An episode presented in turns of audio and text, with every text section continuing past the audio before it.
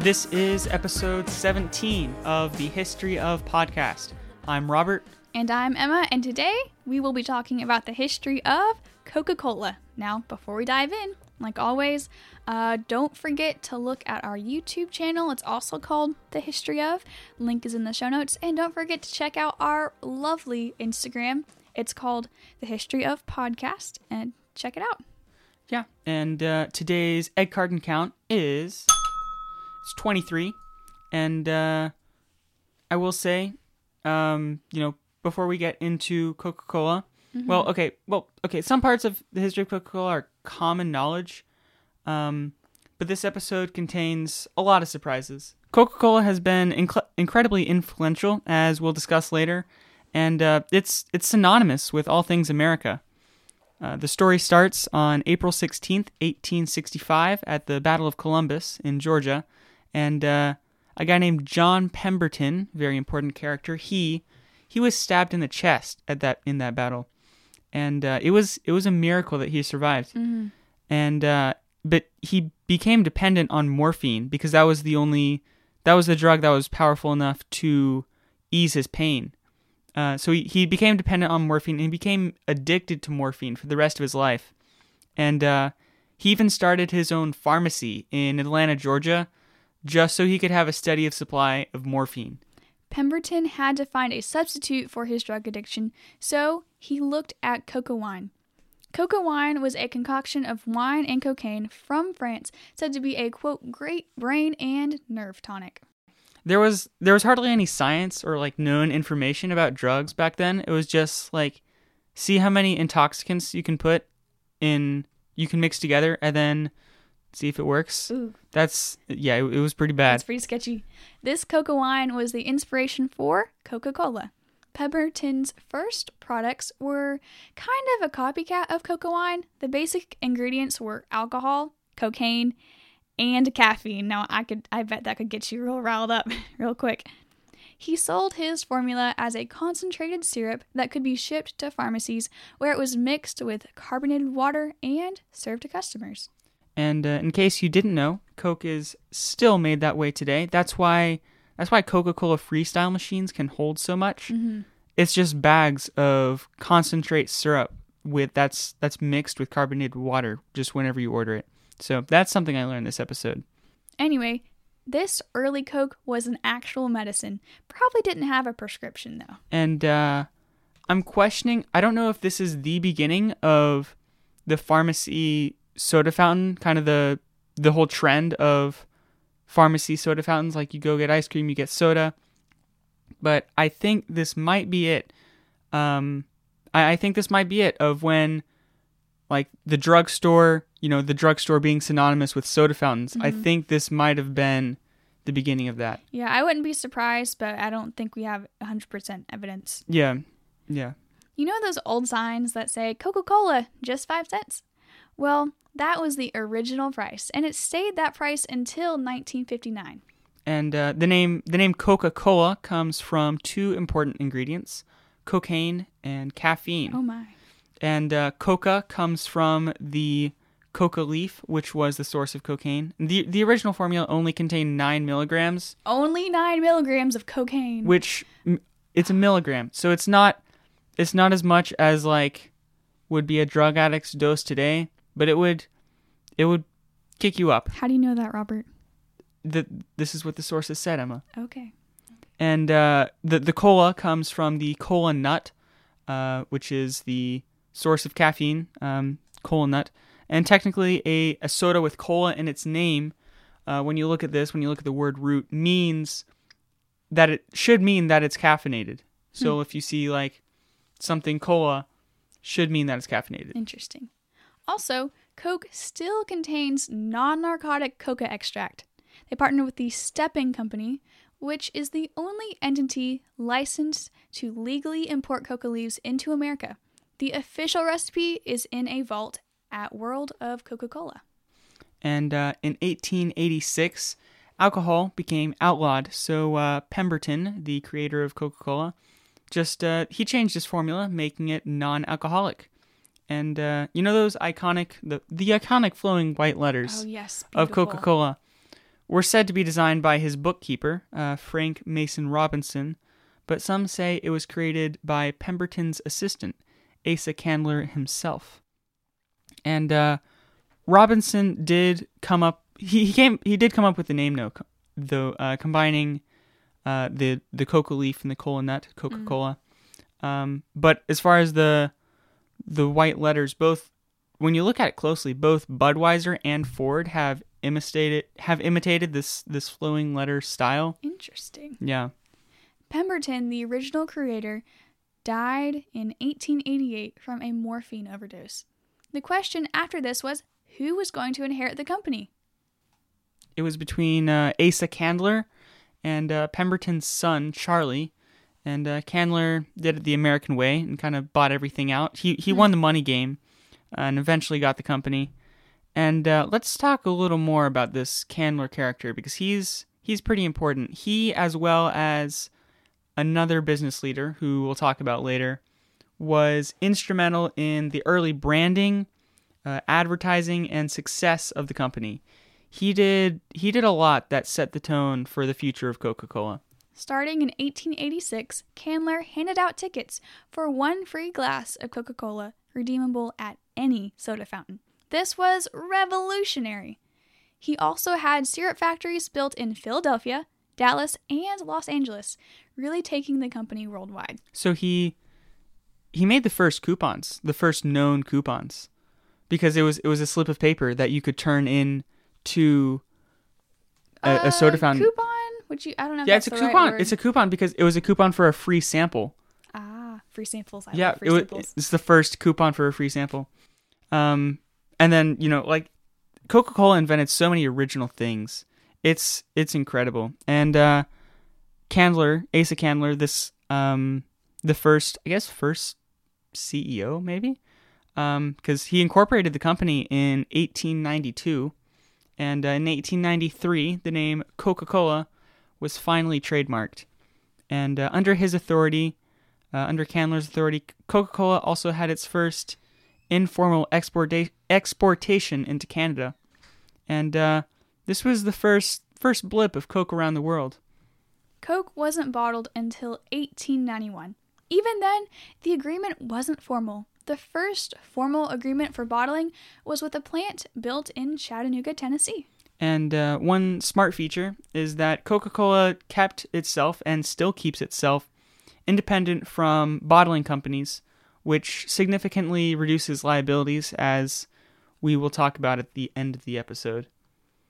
However, um, that that Chattanooga plant um, that purchased the rights uh, to bottle Coca Cola, they only purchased those rights for one dollar. One dollar. Yeah. One dollar. I guess nobody thought that bo- bottling would go anywhere.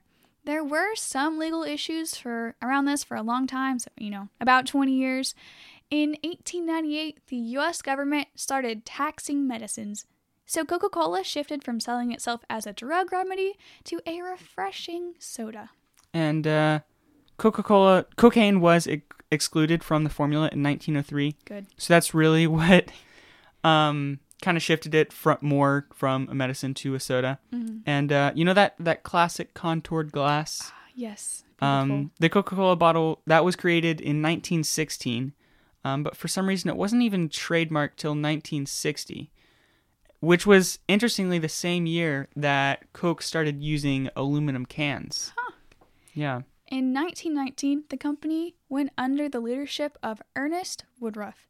Soon after, his son, Robert Woodruff, took over and was the president of the company for 32 years. and uh, the Woodruff family changed the branding and advertising games like for real. These guys revolutionized the game.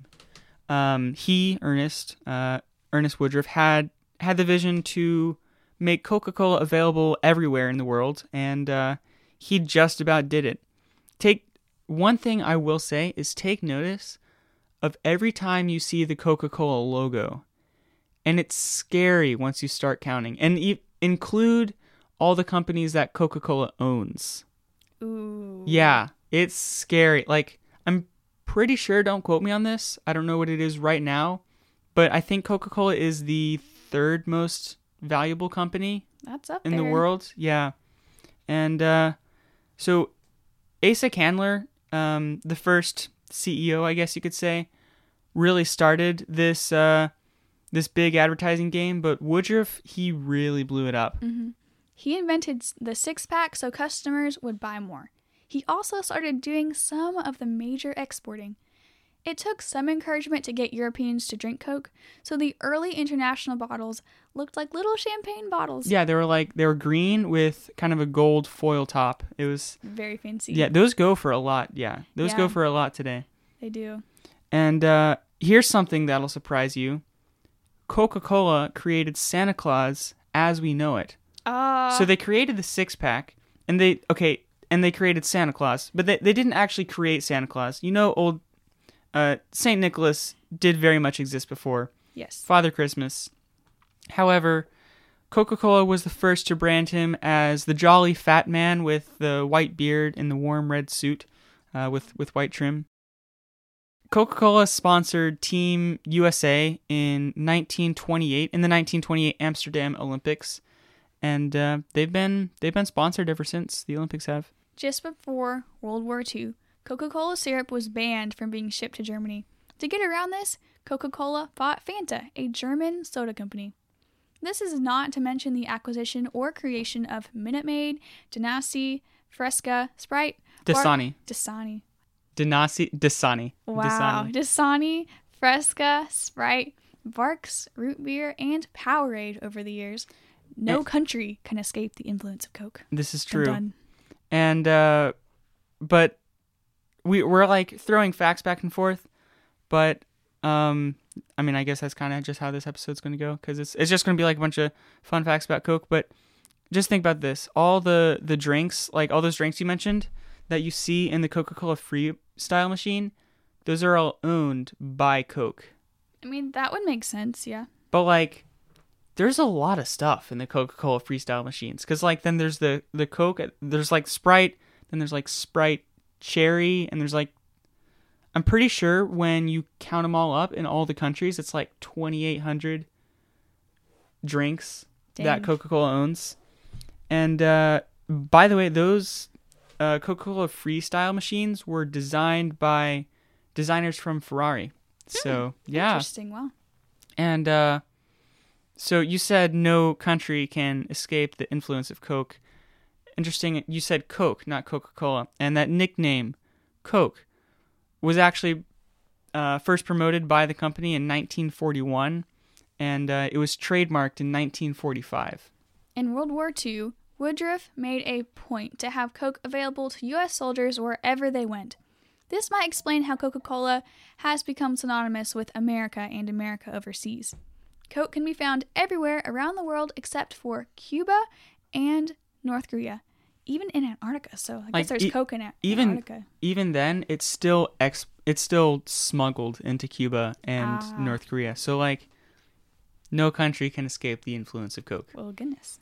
And uh, the first diet version of Coke was not Diet Coke. Really? It was actually called Tab, and Tab. uh, it was released in 1963. And uh, Diet Coke was not created until 1982. In 1985, New Coke came out with a so called improved formula. It won several blind taste tests against the original formula and Pepsi. But the the public wasn't happy with New Coke. That's what it was called, New Coke. So Classic Coke was re-released three months later. So I guess they took Classic Coke off the market temporarily. That didn't make people very happy. Um, and I will say, Pepsi actually beats Classic Coke in blind taste tests, even though open taste tests show otherwise. That's just how powerful the brand is. Like, Pepsi wins the taste tests, but Coke wins the branding. And uh, the formula for New Coke is the same as that of Diet Coke, uh, except with uh, high fructose corn syrup instead of aspartame. So if you like New Coke went away, um, it it was actually changed to Coke Two. Um, uh, it was yeah, it was changed to Coke Two. Uh, it went away in 2002, but um, yeah, if you want to know what that tastes like, just taste Diet Coke. Like people don't like Diet Coke people say, "Oh, it tastes terrible," but th- that's actually like what New Coke tastes like, and it's it won a bunch of blind taste tests. Have you ever heard of clear Coke? Well, that's a thing in Japan. Hmm. That's Yeah. wow. Why? That's mean- so pointless. I mean, maybe it looks healthier. What is they? I looked at like they just took out the caramel color. Like that's Well, it's like Sprite. Is Sprite any healthier than Coke? well, There was the Share a Coke uh, ad campaign, uh, for which a new font was even created, and uh, Coke was Coke was brought to space in 1985 on the on the Challenger. wow. and I think they wanted to see if um you could make soda or like if you could if you could carbonate water in space, and uh, the test was successful. They could. Well, that's awesome. So now they have Coke in space. Y'all, my brother works in the building next to the Coca Cola headquarters in Atlanta. And guess what? He gets unlimited Coke. I mean, Coca Cola at his office. Also, my dad went on a mission trip to Honduras a few years ago, and the water there is undrinkable. You just, it's, you get sick if you drink it. It's just not pretty. Even if you have like ice in your drink, Yeah, you like get sick. like It's if you have just- the if you have bottled water, like that that's one thing they worry about in Honduras is if you have say you pour bottled water into a glass and you pour it over ice, but the ice is from the water there, you can still get poisoned. Mhm. Yeah. So everybody drinks Coke there, and sadly, much of the country is overweight. I guess because of that. It's really sad. And they like they promote it. They're like it makes the meal, but it's it's it's so sad. Not good for you. Um Better than poison, I guess. There's one last legal thing I want to throw in this episode. In 2001, the United Steelworkers of America and the International Labor Rights Fund filed a lawsuit on Coca Cola and uh, two of its bottling partners. The accusation was that the companies hired uh, agents to kidnap, torture, and even murder some of the work uh, the workers' union leaders. That's awful. Yeah, it's yeah. Um, this this all took place in Central America, um, so that's why a lot of people haven't heard of it. But um, there there were also some accusations of some pretty bad soil and water pollution by Coca Cola. People forget about this stuff. hmm They can make you. People can make you forget about stuff. Like history can be essentially erased from the minds of the people.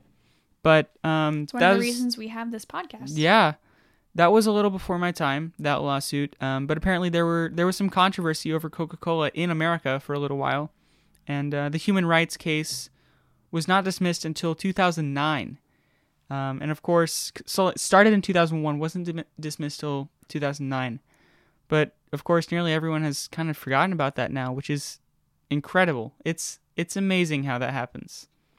Well, if you have any questions or comments about the information provided in this episode, please contact us at thehistoryof365 at gmail.com. Have a blessed day. And you've got to promise me something. Never stop learning.